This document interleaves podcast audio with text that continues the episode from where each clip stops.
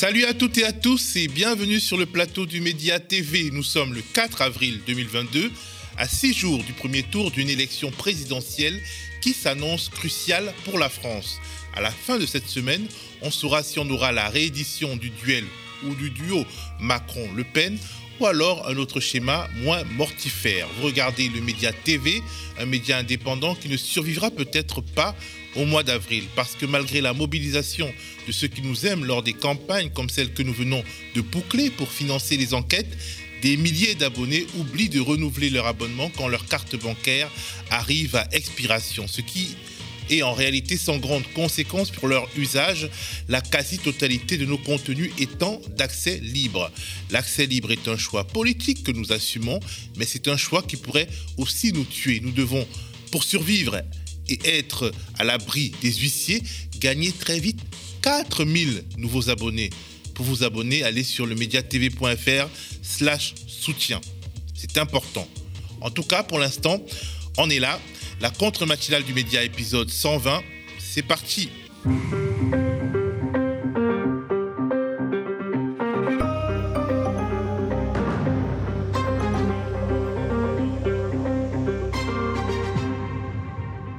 Aujourd'hui, c'est lundi et comme tous les lundis, nous faisons un peu le bilan du week-end politique. Un week-end riche en meetings de la dernière chance, comme nous le verrons avec notre invité fil rouge du jour, Clément Perrault. Clément Perrault est activiste, notamment au sein de la primaire populaire. C'est un vétéran, si on peut dire, de la campagne de Bernie Sanders 2016 et de Jean-Luc Mélenchon 2017. Il est aussi l'auteur du livre N'allez plus seulement voter, un manuel de mobilisation électorale à l'usage des citoyens qui veulent pousser leurs proches et leurs voisins à ne pas grossir les rangs de l'abstention, à se déplacer dans les bureaux de vote. Mais avant d'échanger avec Clément, regardons un peu les unes de la presse. Le chaos du monde est tel que l'élection présidentielle de dimanche ne monopolise pas, comme on aurait pu l'imaginer, les unes de la presse. Les images terribles venues d'Ukraine sont là entêtante, traumatisante.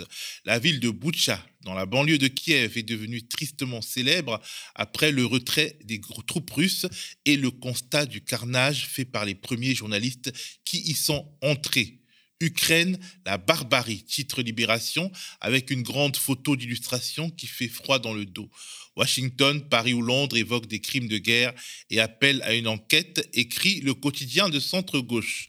La dernière édition du Monde est sortie avant la découverte macabre, de Boucha, mais le quotidien du soir l'évoque largement sur son site internet.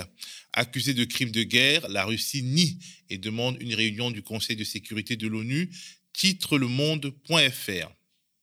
À la une du Monde, version papier, ce n'est pas la guerre, mais les conséquences de la guerre. Inflation, pouvoir d'achat, l'inquiétude gagne, peut-on lire. Il y a de quoi. En mars, le prix des pâtes a augmenté de 13% et celui des huiles de 7%, ce qui incite déjà les consommateurs à modifier leurs habitudes. Cette crise alimentaire qui menace le monde, c'est la grande une du Figaro. Le quotidien de la droite traditionnelle rappelle que la Russie et l'Ukraine fournissent à l'humanité le tiers des importations de blé.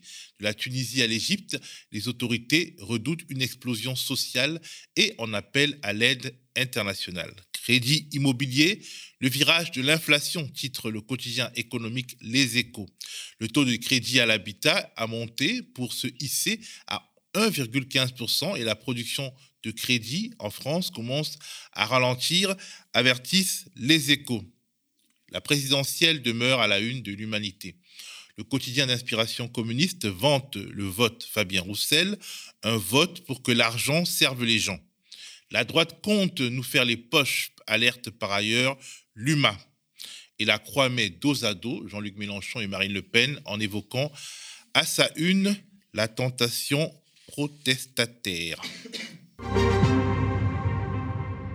C'est une séquence qui entrera sans doute dans les annales de l'histoire de la télévision. Jean Lassalle, candidat indépendant à l'élection présidentielle, que BFM TV est obligé d'inviter en raison des règles en termes d'égalité des temps de parole, décide de mettre mal à l'aise la journaliste Apolline de Malherbe. Il s'en prend notamment aux propriétaires de la chaîne, aux intérêts qu'il défend et aux liens qu'il entretient, comme d'autres oligarques avec le président sortant. Macron va certainement la gagner, compte tenu de tous les appuis qu'il a. Il ne peut pas perdre. C'est quoi les appuis qu'il a? Ça veut dire quoi ça? Ben, Qu'est-ce que ça veut dire? Qu'est-ce que ça veut dire? Il a Patrick Drahi, que vous connaissez bien, BFM TV. Chaîne, vous, oui. Comment vous pouvez RMC, l'Express, Libération.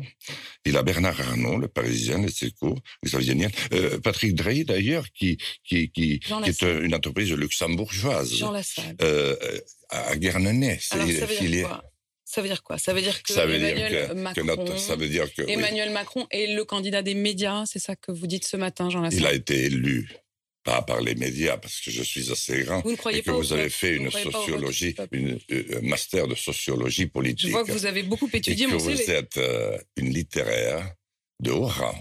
Non, mais Jean Lassalle, Jean Lassalle, on ne s'intéresse pas à moi là ce matin, mais on s'intéresse à vous. Mais moi, je m'intéresse aussi un peu à vous, madame, parce que j'ai envie de vous poser la question. Ça me touche beaucoup. Est-ce que ça vous gêne, quelque part, de poser des questions aussi essentielles et vous, de ne vous en poser aucune, alors que vous étiez avec Chevènement en 2002 Mais vous n'imaginez pas une seule seconde que je ne m'en pose pas, je m'en pose tous les matins. Et je vais même vous dire une chose, c'est que tous les matins, avant d'arriver devant vous, j'ai depuis deux heures et demie discuté avec euh, tous les auditeurs d'RMC qui d'eux-mêmes viennent porter devant vous et devant nous tous toutes les questions que se posent les Français aujourd'hui. Donc vous ne pouvez pas me faire franchement cette injure. Jean Lassalle, je voudrais qu'on puisse poursuivre. Il y a Donc Xavier Niel est le patron du monde. Il y a cette euh, question très importante ce matin. Vous pouvez refuser de répondre et ensuite dire que c'est la faute des autres. Hein. Mais ce matin, vous avez la parole et vous pourriez l'utiliser. Euh, Zemmour. Vous voyez l'équilibre, comment ça Alors, se fait? Alors Jean Lassalle, sur le pouvoir d'achat, c'est aujourd'hui. Vos, euh, vos amis qui ont parlé avec vous ce matin sachent tous ces détails. Vous comprenez? Jean, Jean Lassalle n'est plus un troll, c'est le roi des trolls. Après avoir mis en lumière la contradiction structurelle dans laquelle se débattent les journalistes qui travaillent pour les milliardaires, des milliardaires ayant, quoi qu'on dise, leur agenda et leurs intérêts à défendre, il accuse la profession. Cette campagne est pourrie. Pour une fois, pas parler politique parce qu'on savait qu'ils étaient d'une lâcheté crasse, et j'en fais partie parce qu'il y a longtemps que je suis en politique, mais on ne savait pas que les journalistes l'étaient autant lâches. Et, qu'ils sont capables, oui, d'une lâcheté. Je vous pose des questions, vous n'y répondez pas. Ah, écoutez, et c'est moi qui suis lâche? euh, Oui, pas vous toute seule. Euh. Ces dernières semaines, la corporation journalistique a-t-elle été lâche? La réponse est oui. Et Jean Lassalle a été une victime de sa lâcheté. Les journalistes ont accepté de couvrir la campagne électorale aux conditions exclusives dans des candidats Emmanuel Macron. Prenons l'exemple de BFM.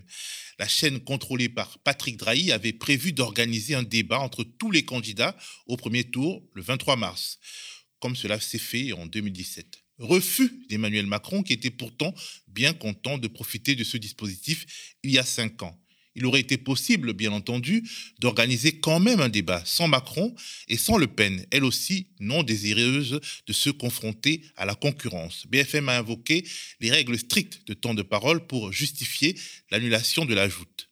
Mais un temps de parole, ça peut se rattraper. L'exemple le plus caricatural de soumission au désiderata du pouvoir nous a été donné par TF1 la chaîne du groupe WIG, qui a organisé une émission compliquée, sans débat, comme le souhaitait Macron, autour de la thématique de la guerre en Ukraine, parce que ça donnait l'avantage au président sortant. Et comme le voulait le chef de l'État, TF1 exclut un certain nombre de candidats ayant pourtant obtenu leurs 500 signatures. Parmi ces candidats, Jean Lassalle, on comprend qu'il est mauvaise. Au-delà de la soumission aux caprices du chef, les journalistes politiques et les éditorialistes en vue ont caressé comme jamais le pouvoir dans le sens du poil. La conclusion du site spécialisé Arrêt sur Image, les médias ont déjà réélu Macron. Ils ont inventé le mandat de 10 ans. Philippe David, elle est, elle est finie cette campagne? La guerre en Ukraine est du pain béni, et donc la campagne est terminée avant même d'avoir commencé. Vous dites qu'ils savent que c'est plié Mais ils voient très bien que c'est plié. Comment voulez-vous que d'ici on est à moins de 30 jours de l'élection présidentielle. Alors je veux bien qu'on me parle, on dit ça c'est jamais joué au dernier moment. Bien sûr que c'est jamais joué, mais ça c'est vrai quand on est au mois de janvier. Euh, une petite phrase que m'a confiée un conseiller du gouvernement cette semaine, il y a deux jours, en parlant de l'élection, il me disait on le sait, il va être réélu, Emmanuel Macron franchement, depuis un moment, je me demande même pourquoi ils essayent encore. Parce que de toutes les façons, le jeu, il est plié d'avance. Emmanuel Macron, il y a quand même une prime au sortant légitime quand il y a une guerre. Euh, à quelques encablures de chez nous et forcément les Français le ressentent avec, avec, avec de l'angoisse. Enfin bon, là, je crois qu'on peut dire que le président Macron sera réélu, puisque en temps de guerre, on ne change pas de chef. Bien. les sondages, pour le moment, le donnent Mais moi, les sondages m'intéressent assez peu. J'ai du bon sens. Et je rapporte ce que vous ce qu'ont dit mes interlocutrices et mes interlocuteurs. Tout le monde a peur. Quand on a peur, on ne change pas de chef. Après, je pense que le gros changement, euh, c'est tout simplement qu'il a fait ses gammes. Et qu'aujourd'hui, euh, il se présente comme le seul, effectivement, qui a éprouvé euh, le l'Élysée, qui a éprouvé euh, les périodes de crise, le pouvoir, et qui donc pourra stabiliser le pays sur les cinq ans qui viennent. Tous les sondages semblent dire qu'Emmanuel Macron est le favori pour être réélu président de la République. La question qui se pose aujourd'hui, c'est de savoir s'il aura une majorité aux législatives. Le seul suspense, c'est le qualifier pour la deuxième place. Hmm. Dans la logique de protection du candidat Macron, une sorte de muraille de sécurité a été construite, une sorte de consensus tacite s'est imposé pour le protéger des affaires. De l'affaire des ventes d'armes à la Russie, dossier au sujet duquel il n'a jamais sérieusement été interrogé par personne après la sortie de l'affaire par le média Disclose. De l'affaire McKinsey, du McKinsey Gate, pourtant parti d'un rapport officiel du Sénat, mais qui s'est frayé un chemin dans les dédales de l'actualité, surtout grâce aux réseaux sociaux et aux médias indépendants. L'hebdomadaire L'Express le reconnaît volontiers. Au départ, il n'y avait que des bruissements sur les réseaux, des bruissements qui ont petit à petit gagné en écho dans les médias traditionnels. Il a fallu le courage d'un intervieweur de France 3 pour que Macron daigne s'exprimer sur ce qui est pourtant bel et bien une affaire d'État. Un autre exemple de la soumission à Macron ou du désir de protection de Macron, c'est le fameux Rothschild Gate, c'est-à-dire cet énorme hashtag qui est monté suite à la diffusion d'un documentaire de nos camarades de Off Investigation sur les mystères autour du patrimoine d'Emmanuel Macron. Son redressement fiscal sur les années 2013 et 2014, ses millions gagnés chez Rothschild qui semblent évaporer en 2017, mais aussi son grand coup, le deal Pfizer-Nestlé, un deal à 9 milliards d'euros qui lui a rapporté beaucoup d'argent si l'on s'en tient aux pratiques du secteur de la banque d'affaires, un pactole qui semble lui aussi évaporer. Dans le documentaire de Off Investigation, une source anonyme proche de Rothschild évoque une hypothèse qui est tout sauf fantaisiste. Euh, je connais bien le système des associés gérants chez Rothschild. Les associés gérants ont chacun une sorte de petite société, genre euh, auto-entrepreneur. Bon, c'est pas tout à fait ça, c'est plutôt un trust, mis à Jersey ou à Guernesey ou à l'île de Man, puisque Rothschild est à cheval entre Paris et Londres. On leur verse euh, à peu près 20% de leur rémunération sous forme d'une paye classique, avec une feuille de paye comme vous l'avez, comme moi j'ai. Et, puis on leur verse les 80% qui restent dans le trust.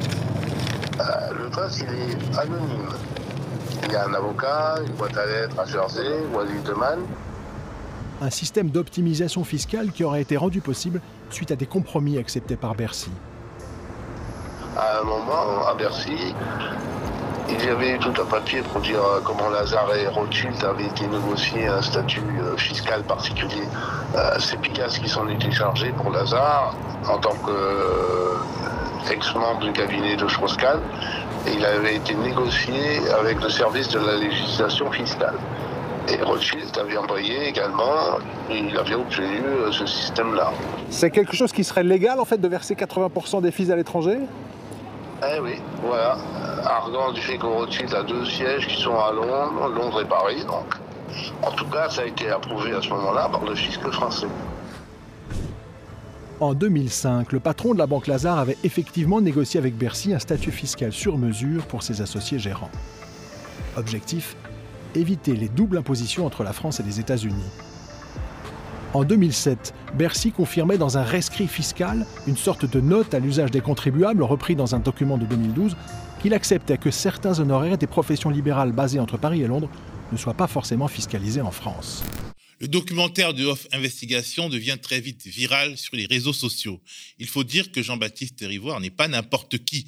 C'est l'ancien monsieur enquête de Canal+, un journaliste chevronné, souffre-douleur de Vincent Bolloré pendant de longues années.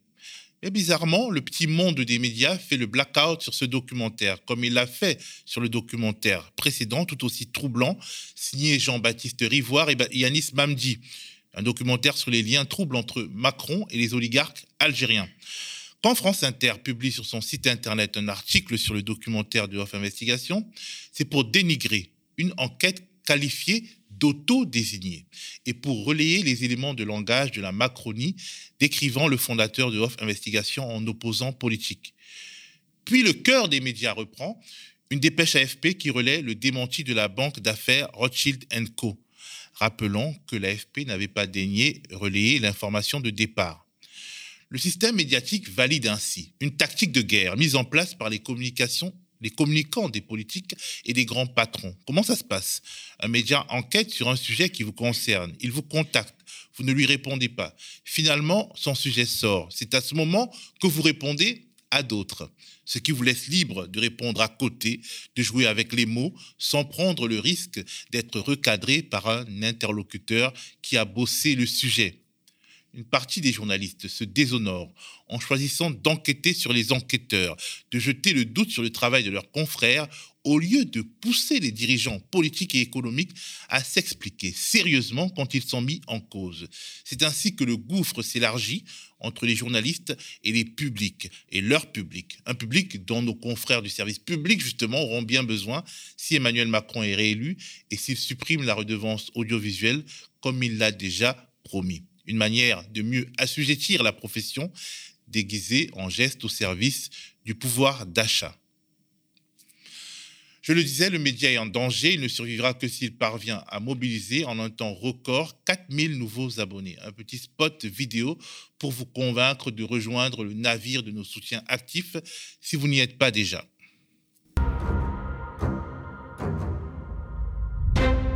Enquêter, c'est aussi prendre des risques. Lorsque j'ai enquêté sur l'argent sale qui a sauvé Marine Le Pen, je m'en suis rendu compte. Cette investigation, qui m'a pris plusieurs mois, a permis de mettre à jour l'un des financements de campagne électorale les plus opaques de la Ve République. Pour ceux qui n'en auraient pas entendu parler, en 2017, alors que le Front National est au bord de la faillite, 8 millions d'euros arrivent miraculeusement sur ses comptes sous forme de prêts. Cet argent sale, on l'a retracé.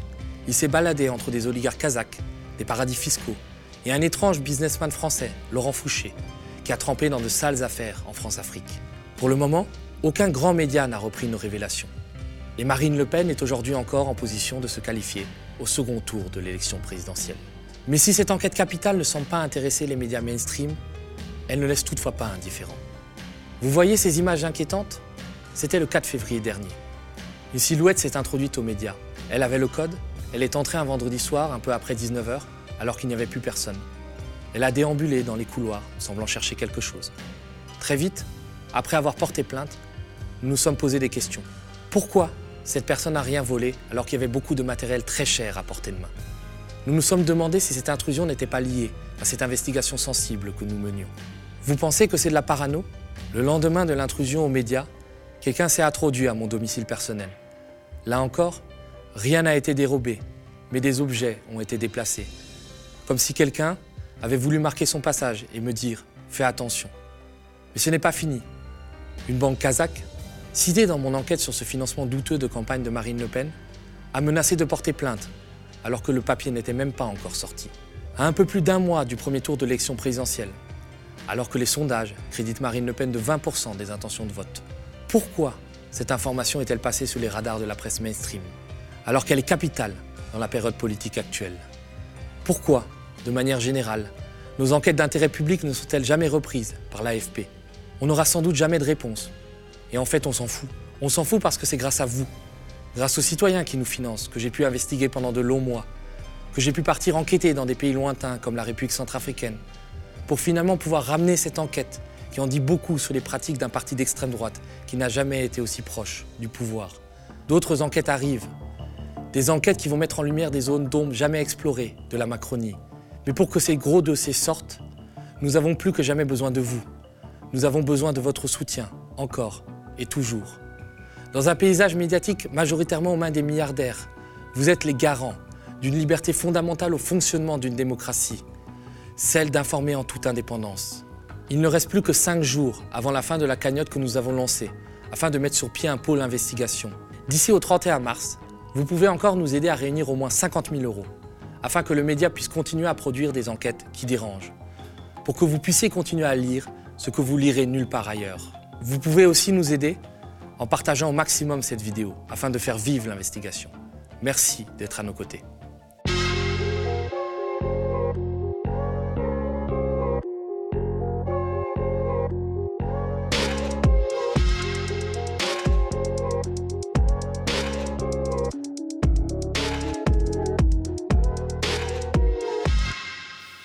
Je suis désormais sur le plateau avec Clément Perrault. Je le disais en début de matinale, Clément Perrault est euh, euh, activiste, notamment au sein de la primaire populaire. Il a de nombreuses campagnes électorales euh, dans les jambes, notamment celle de Bernie Sanders en 2016 aux États-Unis et de Jean-Luc Mélenchon en 2017 en France. Il est aussi l'auteur du livre N'allez pas seulement voter, ce manuel de mobilisation électorale qui est sorti aux éditions VA, VA, VA Édition.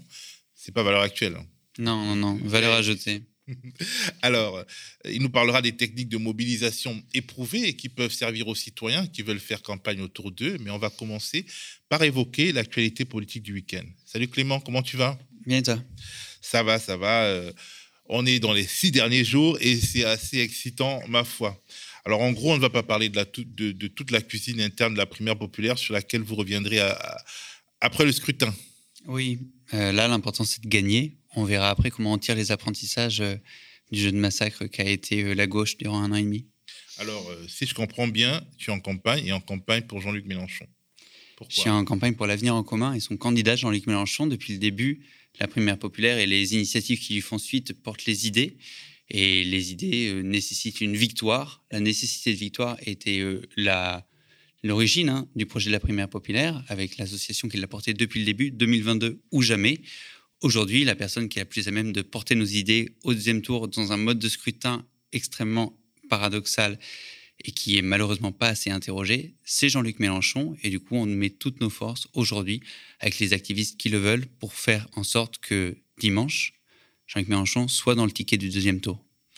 Alors, on va se lancer dans le zapping euh, politique du week-end, un week-end marqué par le seul et unique meeting d'Emmanuel Macron, un meeting durant lequel le président sortant a fustigé le système et a récupéré les mots du NPA euh, de manière assez troublante.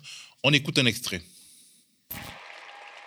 Oui, cette révolution de l'école, nous la ferons avec des chefs d'établissement, eux-mêmes plus libres, de bâtir des projets, de conduire des équipes de les réunir.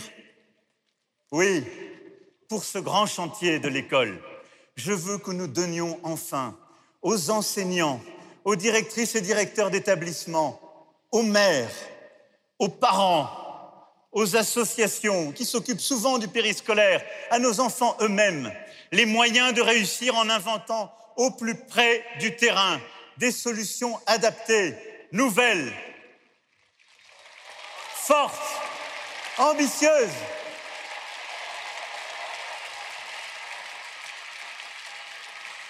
Alors je vous rassure, le système nous dira que c'est impossible, on nous expliquera que ça n'a jamais été fait, qu'il faut faire comme avant, discuter depuis Paris, tout décider depuis Paris.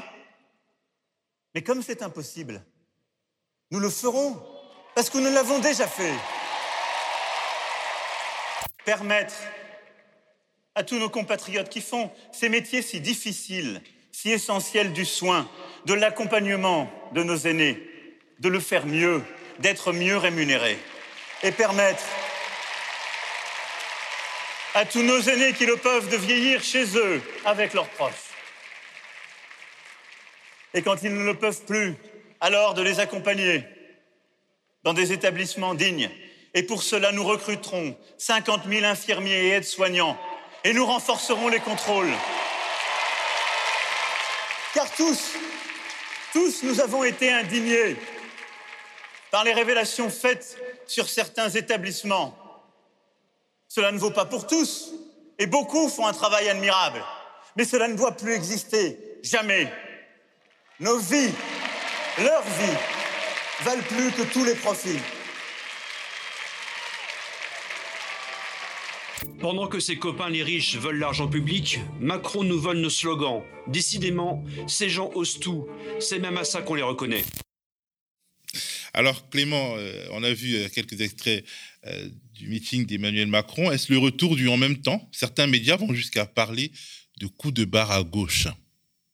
C'est, enfin, après cinq ans de Macronie, des centaines d'yeux éborgnés, des cadeaux faits aux riches dans tous les sens, en fait, on s'en moque du discours d'Emmanuel Macron hier ce qui est important là, dans la semaine qui vient, c'est que chaque personne qui regarde le média appelle ses parents, ses grands-parents, qui ont une grande proportion à voter Macron, en disant en fait, faites ce que vous voulez, mais votez pas Macron. Donc exactement l'inverse de la une de Libération du deuxième tour de 2017.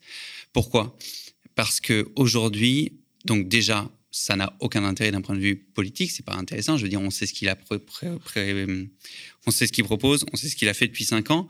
Donc déjà, proposons-lui une alternative au deuxième tour, il faut qu'il soit pas face à Marine Le Pen, ne serait-ce qu'en termes de qualité de débat, pour qu'on ait vraiment un choix de société.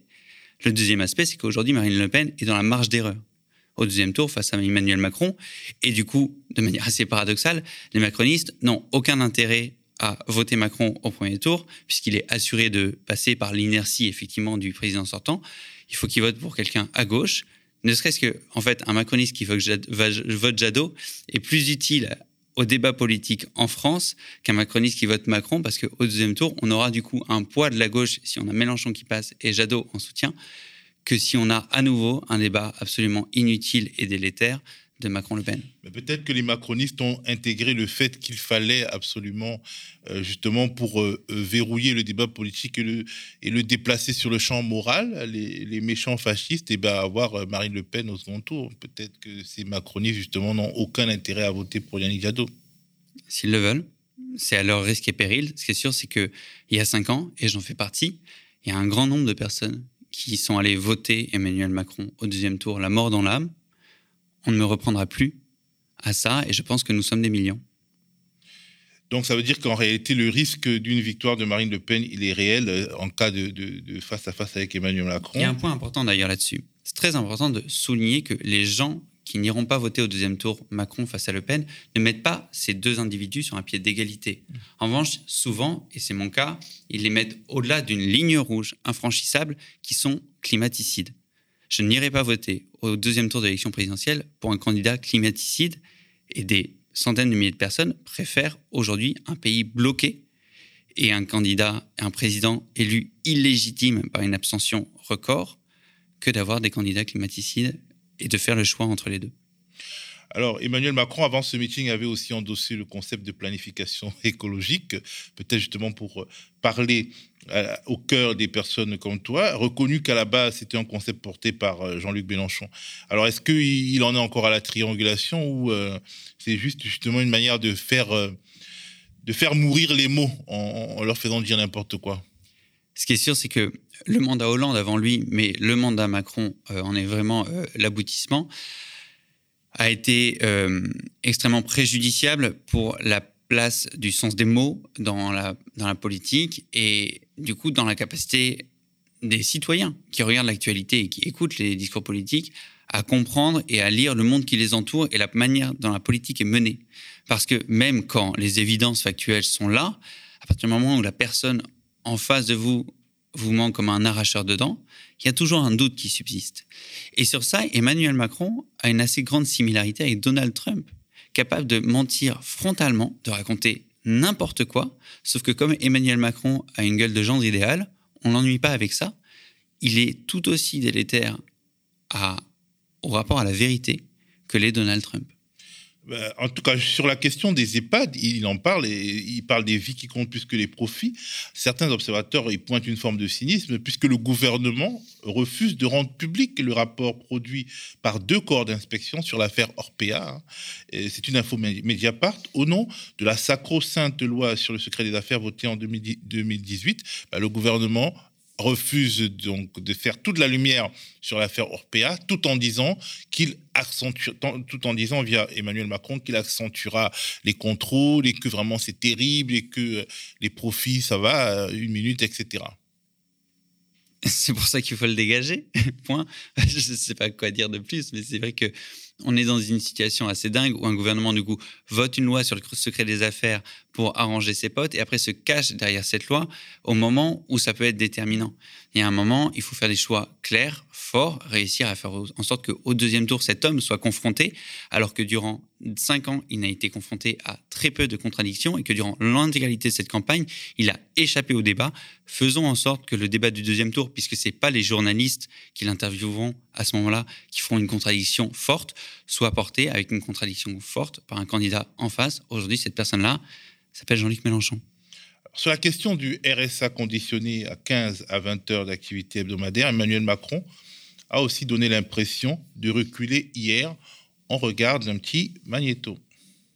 Nous mettrons en place pour les bénéficiaires du RSA de 15 à 20 heures par semaine des activités de formation, d'insertion, de réinsertion. Sur le modèle de ce que nous faisons depuis le 1er mars avec le contrat d'engagement jeune pour les 18-25 ans. Il ne s'agit pas, comme l'ont prétendu certains, de travaux d'intérêt général, non. Encore moins de vouloir couper des aides à ceux que la vie a trop abîmés.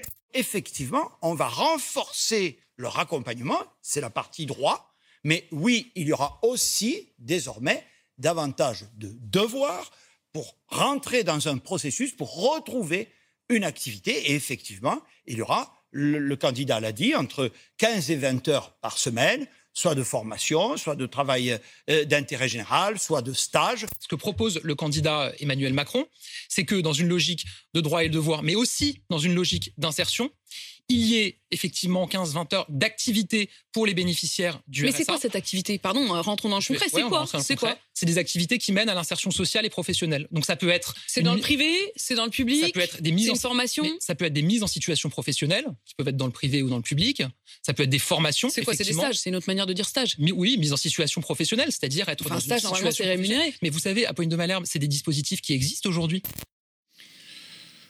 Alors Clément, il faut beaucoup d'aplomb hein, pour contredire les éléments de langage martelés par son propre camp depuis un certain temps quand même. En gros, euh, et le Premier ministre et euh, euh, Gabriel Attal ont expliqué qu'il y aurait des droits et des devoirs, des obligations donc pour les bénéficiaires du RSA. Et Emmanuel Macron, il dit non, il n'y en avait pas question, il n'a jamais dit ça. C'était, c'est quelque chose, c'est un droit absolu et ce sera juste une manière de les aider à se sortir de la difficulté. Et c'est là où l'on voit que le candidat est malhonnête et on s'en doutait et c'est pas une surprise. Et c'est pour ça que c'est important euh, que chaque personne qui aujourd'hui perçoit cette malhonnêteté aille la combattre par la discussion et l'écoute avec chacun et chacune de ses proches dans les jours qui viennent pour vraiment convaincre les gens que ça ne sert à rien d'aller voter Macron. Moi, ce qui m'a vraiment choqué dans le discours d'hier, j'ai pas du tout écouté en entier parce que j'ai pas que ça à m'infliger, mais c'est cette idée de mettre les gens à l'apprentissage à 12 ans. Je veux dire, Victor Hugo doit se retourner dans sa tombe. 12 ans en fait. Et c'est passé crème. Une fois de plus, euh, euh, j'en parlais au début de cette matinale. Quelque part, effectivement, le journalisme s'est déshonoré parce que euh, les problèmes fondamentaux, les questions d'intérêt général ont toujours été remises au fin fond du grenier ou bien de la cave quand il s'agissait des propositions délétères d'Emmanuel Macron. Et je pense que quelque part, les règles démocratiques sont faussées puisque un grand nombre de personnes ne s'intéressent que maintenant à, l'élection, euh, n'a pas tout le background politique des militants et donc finalement euh, écoute et croit ce que dit, euh, la télévision. Et c'est ce, ce cœur électoral-là qui pourrait justement par, par conformisme voter pour Emmanuel Macron sans vraiment avoir réfléchi à l'ensemble des propositions. Et c'est pour ça que du coup, pour battre en brèche euh, la doxa médiatique, il faut vraiment aller discuter sur le terrain. J'espère qu'on va en, parler. Va en parler et, et, aller vraiment euh, apporter des éléments factuels de contradiction face à ce discours euh, majoritaire.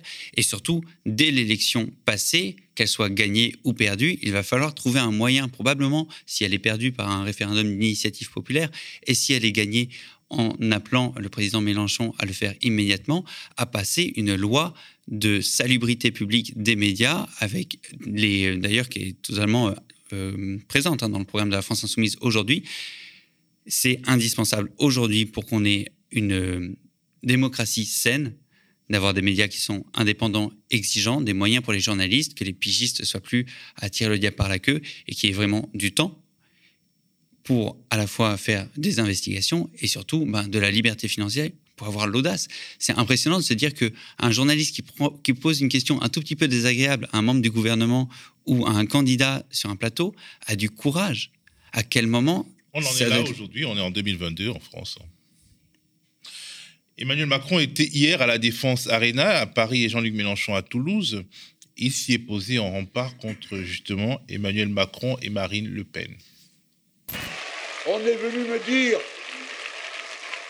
que j'exagérais quand je parlais de choix de société. Oui, si vous votez pour moi, c'est un choix de société. Mais n'allez pas croire que si vous votez pour eux, ça ne serait pas un choix de société. Ça serait le pire des choix de société le mépris de classe d'un côté, le mépris de race de l'autre. Au choix, eh bien non. Eh bien non. Il existe une sortie par le haut. Bien sûr, elle a ses défauts. Bien sûr, on n'est pas obligé d'être d'accord avec les 694 propositions du programme, mais chacun d'entre nous sait bien, dans la vie, chaque matin, qui fait un compromis. Celui qui va au boulot fait un compromis avec le capital en allant lui vendre son travail dans la moitié est gratuite au moins. Alors des compromis, on en fait tous. Venez pas me dire que vous n'êtes pas capable, pas vous, de faire un compromis avec le programme L'avenir en commun. Qu'est-ce qu'il y a dedans qui vous empêche de vivre? Qu'est-ce qu'il y a dedans qui, au contraire, ne facilitera pas la suite, ne fait pas appel à votre mobilisation, quoi qu'il arrive? Vous autres qui êtes ici, quoi qu'il arrive. Et surtout, si nous gagnons ne vous démobilisez pas. Soyez vigilants, revendicatifs, exigeants. Ne cédez jamais rien, même à votre gouvernement de l'Union populaire.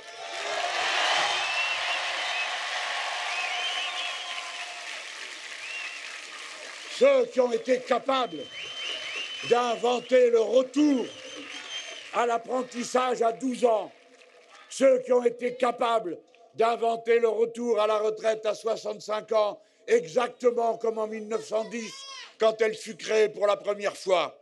Cela vous propose un de ces mondes dont vous savez que Victor Hugo l'avait résumé en disant c'est de l'enfer des pauvres qu'est fait le paradis des riches. Eh bien aujourd'hui, 3 avril, pile poil, c'est le 160e anniversaire de la première édition des Misérables. Alors, quand je vous dis un autre monde est possible, je vais le résumer comme lui-même l'avait fait. Vous voulez, dit-il aux autres, les misérables secourus. Moi, nous, nous voulons la misère supprimée. Vive la France, vive la République. Alors, c'est, euh, nous sommes dans les six derniers jours. Euh, euh, Jean-Luc Mélenchon est dans sa dernière campagne électorale, il donne tout. Et ces derniers temps, on entend parler à gauche d'injonction au vote utile. Mélenchon, il y a beaucoup que ça, agace. Euh, quel regard euh, tu as porté sur ce meeting de Toulouse? C'est une très belle ville, très belle place du Capitole. Ça fait plaisir de l'avoir bondée euh, et de voir l'espoir réellement monter. Hein. Et euh, j'ai hâte de voir le succès euh, des meetings d'hologrammes de Jean-Luc Mélenchon. Il en avait fait 5 en parallèle il y a 5 ans. Il en a fait 12 cette année. C'est la preuve d'une vraie montée en puissance de la campagne. Moi, les meetings qui m'ont marqué dans la campagne de Jean-Luc Mélenchon, c'est pas cette année particulièrement ceux de Jean-Luc Mélenchon, mais ceux de son équipe. C'est une singularité très intéressante de sa campagne qui, a plein d'égards, est très similaire à celle de 2010 mais sur ça, il y a une grosse différence. De nombreux meetings avec juste des figures de la France insoumise et du collectif de l'Union populaire, mais pas Jean-Luc Mélenchon, et des meetings où il y a plusieurs centaines de personnes, parfois plus que dans les meetings de Yannick Jadot et d'Anne Hidalgo c'est assez impressionnant. Ça me rappelle du coup la campagne de 2020 de Bernie Sanders, où Alexandria Ocasio-Cortez, en Iowa, avait fait des meetings où elle avait trois fois plus de gens que Joe Biden la veille dans la même ville. C'est la preuve que quoi? C'est la preuve que le nombre de personnes qui attaquent Jean-Luc Mélenchon sur sa personnalité, parce qu'il est assez rigolo là sur le meeting, il dit si vous n'êtes pas d'accord avec l'une des propositions, ben non Jean-Luc, si les gens ils sont gênés, c'est principalement par ta personnalité et c'est pas grave, ça arrive. Et c'est parce que aussi il y a un biais médiatique à l'égard de Jean-Luc Mélenchon qui est scandaleux. Et ça rejoint le point précédent. Mais donc pour revenir, ce qui est très intéressant dans cette campagne, c'est qu'elle décentre euh, la lumière sur d'autres figures et qu'on voit du coup émerger effectivement quelque chose qui ressemble à une équipe. Alors aujourd'hui, une équipe insoumise. J'espère que dans l'entre-deux tours, il s'ouvrira ouvrir, ouvrir la main et la porte, tendre la main, pardon, et ouvrir la porte à d'autres forces de gauche. Mais aujourd'hui, une équipe insoumise qui est riche, diverse, compétente, avec, ben moi, effectivement, quand j'ai des gens au téléphone en ce moment dont l'argument qui les gêne à l'égard de Jean-Luc Mélenchon, c'est sa personnalité, je leur demande qu'est-ce qu'ils pensent d'un gouvernement où on aurait Mathilde Panot à l'écologie, Adrien Quatennens au travail, François Ruffin à la culture, et là, immédiatement, ça débloque. Alors, euh, bah, Valérie Pécresse, elle aussi était en meeting à Paris, porte de Versailles, et elle a mis le curseur à droite toute pour montrer qu'elle était plus ferme sur les fondamentaux de la droite que Emmanuel Macron. Avec les bénéficiaires du RSA donneront chaque semaine 15 heures d'activité à la société. 15 heures chaque semaine obligatoires et pas facultatives, comme le souhaite Emmanuel Macron. Encore un mauvais plagiat. Emmanuel Macron a envoyé une lettre aux Français. Il aurait dû en même temps leur envoyer la facture. La facture du quinquennat, des promesses non tenues, des réformes enterrées.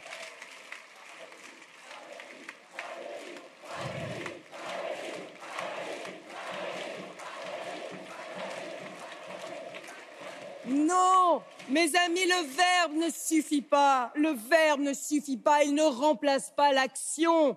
Et c'est un drame qu'en France, la politique, à force de s'enivrer de ses propres mots, ait fini par se convaincre que dire, c'était agir. Alors, mes chers compatriotes, si vous ne supportez plus les beaux parleurs qui, en définitive, sont de mauvais acteurs, si vous préférez une femme qui ose à ceux qui glosent, rejoignez-moi.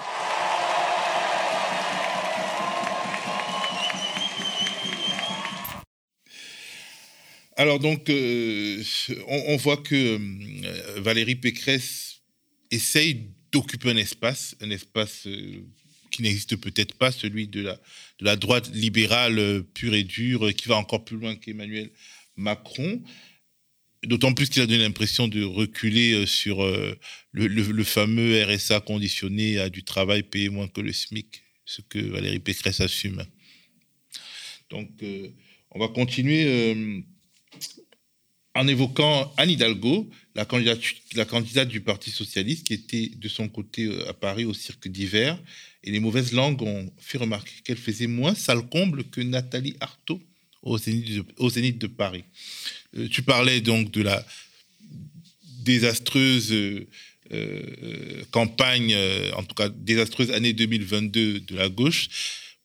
Pourquoi et comment, à ton avis, la campagne d'Anne Hidalgo a à ce point C'est assez amusant parce que Anne Hidalgo avait un profil capable de rassembler la gauche. C'est une élue qui a fait des actions audacieuses à Paris sur les questions climatiques, contre euh, la, pensée dominante, contre la pensée médiatique aussi, quand elle a fermé les voies sur berge, quand elle a vraiment donné sa place au vélo, quand elle fait plein de choses sur le climat. C'est une élue qui a été réélue à son poste, donc elle avait une vraie légitimité populaire, et c'est une élue qui, a un cas, c'est quand même mené une majorité verte, rose, rouge à Paris. Pour tout ça, elle avait un profil qui pouvait la faire gagner. Ce qui a fait perdre Anne Hidalgo, c'est sa volonté de ne pas, je pense en tout cas, de ne pas prendre un pas de côté par rapport au PS, de ne pas renier les années Hollande, de ne pas faire le mea culpa des années Hollande. À partir du moment où elle retourne à Tulle pour déjeuner avec François Hollande, l'homme du CICE, l'homme de la loi travail, euh, l'homme de la déchéance de nationalité, elle perd toute possibilité de créer un récit qui va effectivement créer du souffle. L'autre élément qui fait qu'aujourd'hui Anne Hidalgo est dans les choux, c'est que le vote PS durant des années était le vote utile. Pourquoi? Parce qu'on a un mode de scrutin totalement paradoxal où quand différents candidats portent les mêmes idées, au lieu de les faire monter en puissance, ils se phagocytent les uns les autres, ils se cannibalisent l'électorat. Il est indispensable de changer de mode de scrutin pour qu'on puisse s'exprimer sur tous les candidats, comme on l'a fait à la primaire populaire, pas forcément par le vote à jugement majoritaire. Hein. Il y a d'autres modes de scrutin qui existent, mais ce n'est pas normal aujourd'hui dans une élection où il y a un nombre potentiellement infini ou large de candidats que chaque électeur n'ait le choix que d'un seul bulletin et qui du coup doivent stratégiser alors que ça n'a aucun sens. L'important, c'est que si on veut que le vote soit fiable, sincère, il faut que l'électeur puisse venir s'exprimer avec toute la complexité et la richesse de ses opinions, sans avoir à stratégiser en fonction du bulletin. Bah justement, euh, euh, est-ce que le problème, c'est pas qu'Anne Hidalgo a été certes une élue, mais une élue parisienne? Peut-être que euh, la sociologie particulière de, Paris, peut-être que même le rapport à, l'écologie qu'on peut avoir à Paris est différent de la sociologie politique de la banlieue, parce que Anne Hidalgo n'est pas très aimée par, par les banlieusards et, et, de la, et, des autres endroits en France, la province par exemple, euh, enfin la province, c'est manière de parler, les régions. Est-ce que c'est pas le euh, justement la preuve que un élu parisien n'est pas forcément euh, à même de se confronter à la France? J'en sais rien, il n'y a pas de fatalité pour moi sur ça. Et euh, dans les cas, je ne suis pas sociologue et je ne pourrais pas savoir si euh, c'est un élu parisien et quand il n'est pas d'origine corésienne, incapable de, de, prétendre aux responsabilités nationales. Mais je te rejoins sur un point, c'est qu'il est possible que le récit sur l'écologie ait manqué euh, d'une richesse, d'une diversité, d'une approche qui donne envie. Et sur ça, c'est quelque chose qu'on peut reprocher d'ailleurs de manière large à beaucoup de candidatures. Globalement, aujourd'hui, euh, il y a beaucoup de candidats et de candidates qui ont compris l'urgence écologique, qui ont compris la nécessité de prendre des mesures, mais qui ne racontent pas un récit de bascule sociétale vers une frugalité heureuse, vers une sobriété euh, qui soit épanouissante, alors que fondamentalement, aujourd'hui, si on veut passer de 12 tonnes de CO2 en moyenne par an et par Français à 2 tonnes dans 20 ans, c'est un chemin qui va demander une bascule fondamentale qui amène à réinterroger l'ensemble de ces activités et pas juste les transports ou pas juste l'alimentation ou pas juste les consommations du quotidien. Et en fait, si on va jusqu'au bout de la démarche, si on veut moins consommer de carbone, il va falloir moins consommer de matière et d'énergie. Et pour ça, il va falloir trouver plus de temps pour faire plein de choses. Parce que globalement, manger végétarien, ça demande plus de temps goûtu, végétarien goûtu. Donc, pour garder du plaisir, il va falloir plus de temps pour cuisiner. Aller voyager loin, sans avion, ça demande plus de temps. Globalement, il est essentiel et c'est pour ça qu'une des mesures fortes qui était portée dans le socle commun et qui rassemble la gauche, c'est la diminution du temps de travail. Mais pas seulement à l'échelle de la semaine. Oui, il faut passer aux 32 heures, mais il faut aussi passer à davantage de semaines de congés payés. Il faut aussi passer avec, euh, comme le propose Jean-Luc Mélenchon, un âge de la retraite qui redevient décent à 60 ans. Et aussi peut-être réfléchir à comment on tout au long de la vie des années sabbatiques pour que les gens puissent prendre des respirations, puisqu'on ne pourra plus prendre l'avion dans 10 ans si on a enclenché la bifurcation écologique à la vitesse et à la hauteur qu'il faut. Ben, il va falloir trouver du temps pour aller voyager loin, et ça, ça se fait sur plusieurs mois. on, ira en bateau euh, euh, dans la Méditerranée, euh, je sais pas, ça pourrait être poétique en fait. Bref. 10 jours pour faire Brest-New York en bateau, oui, c'est jouable. Alors parlons maintenant de ton livre, N'allez plus seulement voter. Au-delà du livre, c'est un manuel de mobilisation électorale. Nous sommes donc à six jours du scrutin et nous voulions parler ensemble bah, des méthodes qui permettraient de rêver euh, le, corps électoral, mais qui ne seraient pas forcément des méthodes qui iraient du haut vers le bas, mais qui seraient euh, du bas vers le bas, etc. Et euh, donc dans ce livre, il y a un certain nombre de techniques que, que tu évoques pour pouvoir bah, au soir du 10 avril, ne pas avoir de regrets. Si moi je suis un, citoyen, que je veux euh, avoir un impact sur euh, mon environnement, euh, pousser au vote et pousser au vote utile, utile pour, pour le débat démocratique. Stratégique. Le vote stratégique. Qu'est-ce que je fais? Techniquement, pratiquement Alors, l'idée, fondamentale que j'ai rapporté des campagnes de Bernie Sanders, mais globalement de, des méthodes de mobilisation là-bas qu'on appelle l'organizing, c'est que une bonne mobilisation s'organise autour d'une discussion, seul à seul. C'est le point fondamental. Il s'agit de parler, ou plutôt d'écouter politique avec un maximum de gens, et vous pouvez commencer avec tous vos proches. Pourquoi il faut discuter Pourquoi il faut discuter seul à seul? La première chose, c'est que ça permet de se mettre vraiment à l'écoute de la personne en face, de lui demander, toi, qu'est-ce que tu as envie de voir changer quand on va changer de président dans trois semaines? Se mettre à l'écoute, c'est le point fondamental de ce quinquennat où les gens se sont sentis méprisés, pas écoutés. C'est déjà quelque chose qui libère la parole, qui libère l'espoir, qui réveille l'envie. Ensuite, parce qu'on s'est mis à l'écoute de ce que vient de vous dire la personne, vous pouvez cibler le point précis qui vous, vous relie à elle et vous amène à voter pour Jean-Luc Mélenchon et son programme L'avenir en commun. Typiquement, si la personne veut euh, plus de justice sociale, plus de démocratie, plus d'écologie, vous avez tout dans les 694 propositions du candidat. Donc, on a, au lieu d'arriver avec un tract qui donne un argumentaire prémâché sur un truc où si ça se trouve la personne en face n'en a rien à faire, vous aviez arrivé avec un point de réponse sur un point du programme qui lui parle. Et après, en plus, la discussion permet de cheminer ensemble. Oui, mais Mélenchon, il a dit ça. Alors oui, ben, est-ce que je peux t'expliquer pourquoi, même s'il a dit ça, et même si je suis inconfortable avec, aujourd'hui, je vote pour Mélenchon. OK. C'est intéressant aussi parce que comme on est dans la discussion seul à seul, on n'est plus dans la posture. Vous, vous avez le droit de reconnaître que vous avez des réserves sur le candidat, sur le programme, sur ceci. Typiquement, moi, j'ai des réserves sur ce qu'il raconte sur le nucléaire. Mais c'est pas grave parce que le Shift Project et Jean-Marc Jancovici, qui est pourtant pro-nucléaire, lui ont mis la meilleure note et moi, ça me suffit à me rassurer sur le fait qu'aujourd'hui, son programme énergétique, il est censé. Donc, on peut aborder euh, la discussion en acceptant d'avoir des réserves et surtout, la personne d'en face ne se sent pas acculée si elle change d'avis, si elle chemine dans son indécision, elle n'est pas euh, soit dans une conversation Facebook où tout le monde vous regarde et où il faut euh, être bravage, soit autour d'une bière où euh, le plus relou de la table, qui de toute façon votera Macron, vient l'interpeller sur lui dire ah ben tu vas quand même pas changer d'avis en une seconde. Mais bien sûr que si. En fait, c'est pas changer d'avis, c'est cheminer vers l'indécision. Le dernier point qui est très intéressant, le dernier point qui est très intéressant dans la discussion seul à seul, c'est qu'on peut du coup amener un appel à l'action. Si l'indécis devient convaincu, eh ben dans ces cas-là, il faut lui proposer de venir euh, faire la même chose que nous, convaincre d'autres personnes. Si le convaincu est déjà convaincu, il faut lui proposer de faire un don à la campagne du candidat parce qu'il va falloir se financer cette campagne du deuxième tour et on va pas avoir euh, tant de temps que ça durant deux semaines. Et si la personne est encore indécise à la fin de la discussion, c'est l'autre point qui est intéressant. On n'est pas là pour la, lui forcer la main. Ok, il n'y a pas de souci. Merci pour l'échange, c'était vraiment cool. Est-ce que je peux juste te partager un ou deux liens vidéo qui, moi, m'ont particulièrement intéressé sur ce sujet? Et là, on cible pareil sur l'argument qui a touché cette personne-là.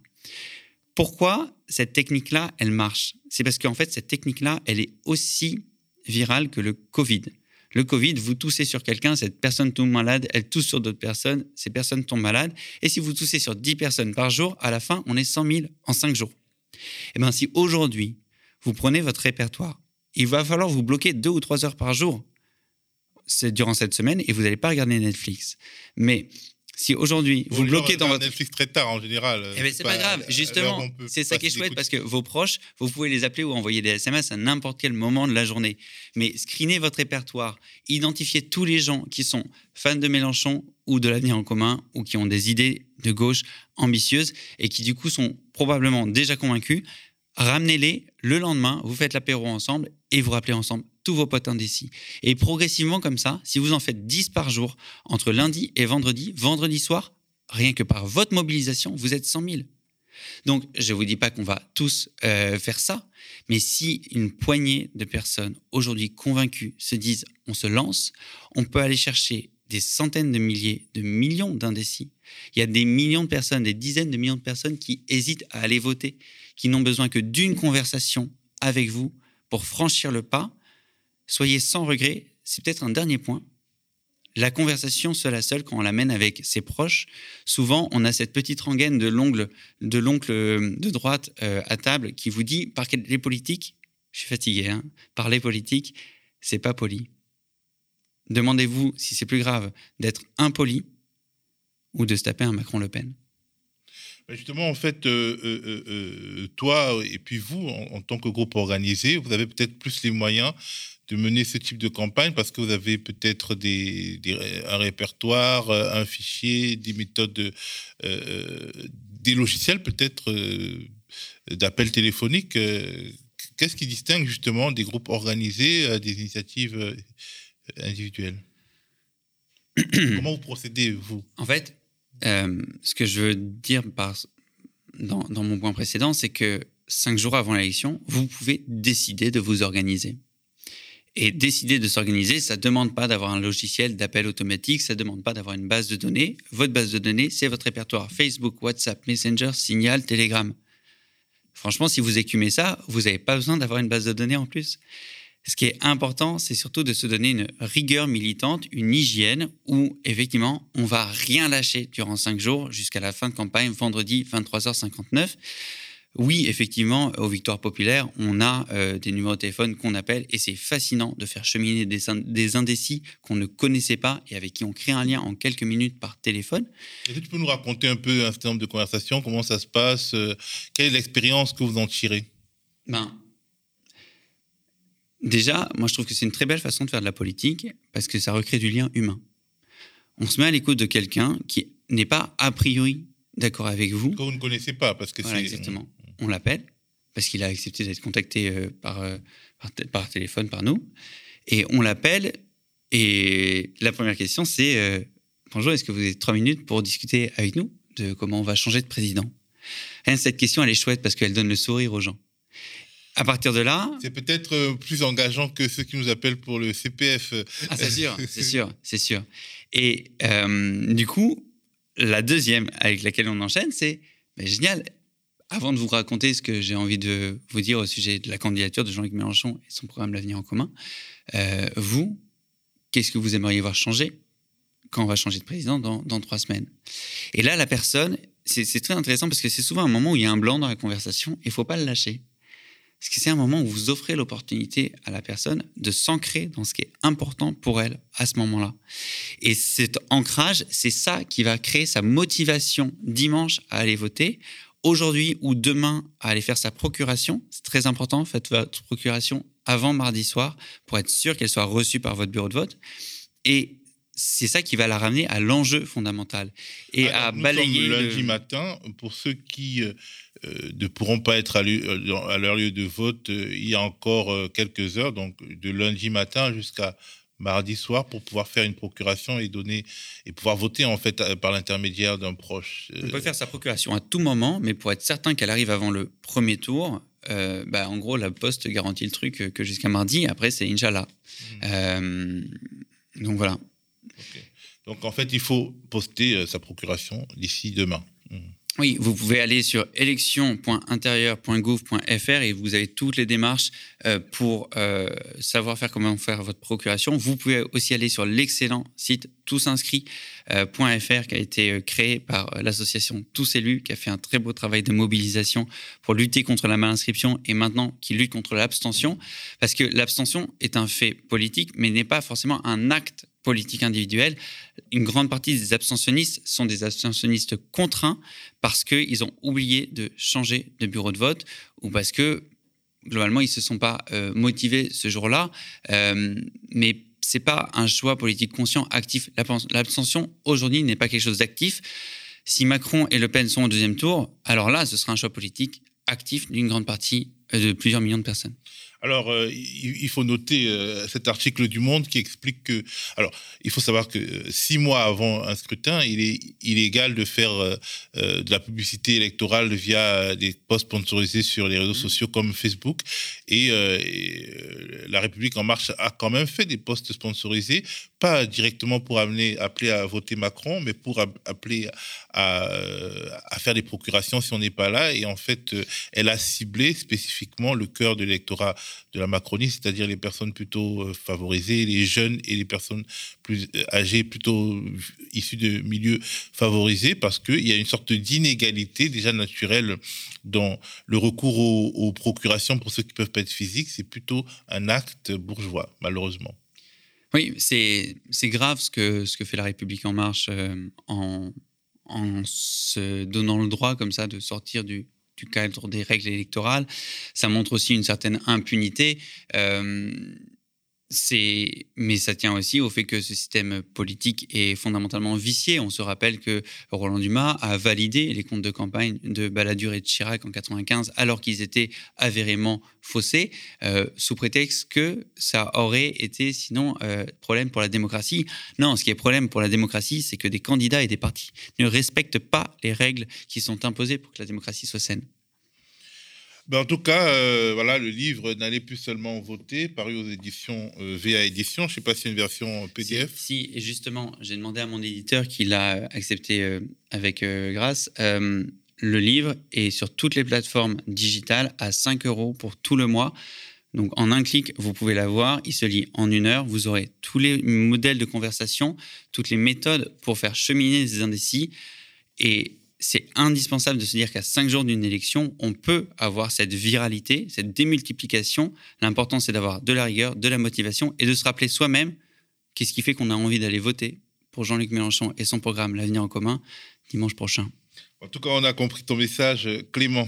Ça y est, la contre-matinale du média, c'est terminé pour aujourd'hui. Pour lui permettre de vivre après le direct, mettez des petits pouces bleus, abonnez-vous et activez la clochette. N'oubliez pas, nous avons besoin de 4000 nouveaux abonnés sinon nous mourrons. Ce soir, ne ratez pas l'instant Porsche. La prochaine contre-matinale, c'est demain matin. Même studio, même équipe. À plus.